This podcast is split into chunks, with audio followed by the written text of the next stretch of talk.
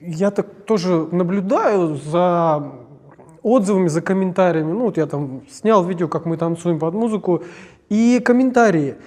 И я читаю в этом какую-то ущербность, какую-то ненависть даже вот наблюдаю. И думаю, может быть, люди в реализации этой ненависти, вот бросании камнями, грязью, какой-то какой особый э, извращенный вид счастья такой, ну, может быть, он не извращенный, а вот какая-то другая грань счастья, что вот она мне недоступна, я вот, ну, мне не нравится, когда я кому-то беспокойство доставляю такого рода, неприятности, как бы, да, а может быть, людям это нравится. Ну, такой вот человек, такова его природа, это вот как вот, это тоже считается за счастье? Это извращенное, ну, если честно говорить, да.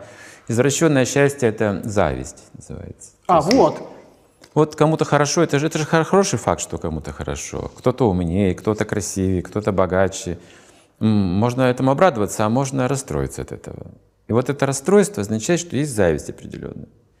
А если я соучаствую в этом, как бы вот э, способствую этому развитию других людей, как бы их счастью и радуюсь этому, значит, это, это настоящее, подлинное чувство, то есть светлое чувство, то есть нет отсутствия зависти. Собственно говоря, счастье, если коротко говорить, это отсутствие зависти человеке. Тогда он просто радуется всему хорошему.